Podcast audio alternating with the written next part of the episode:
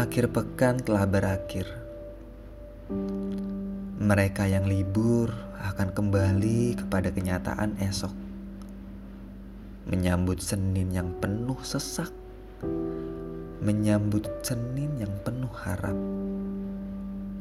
Entah, ini Senin keberapa di kehidupanku.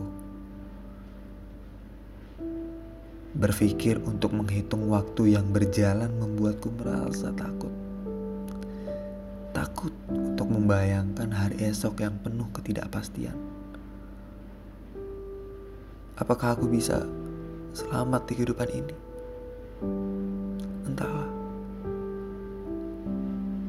Harapan bisa saja sirna, seperti api yang dipadam hujan. Aku tidak berpikir bahwa semua akan baik. Sebagai manusia, aku hanya bisa melakukan yang terbaik.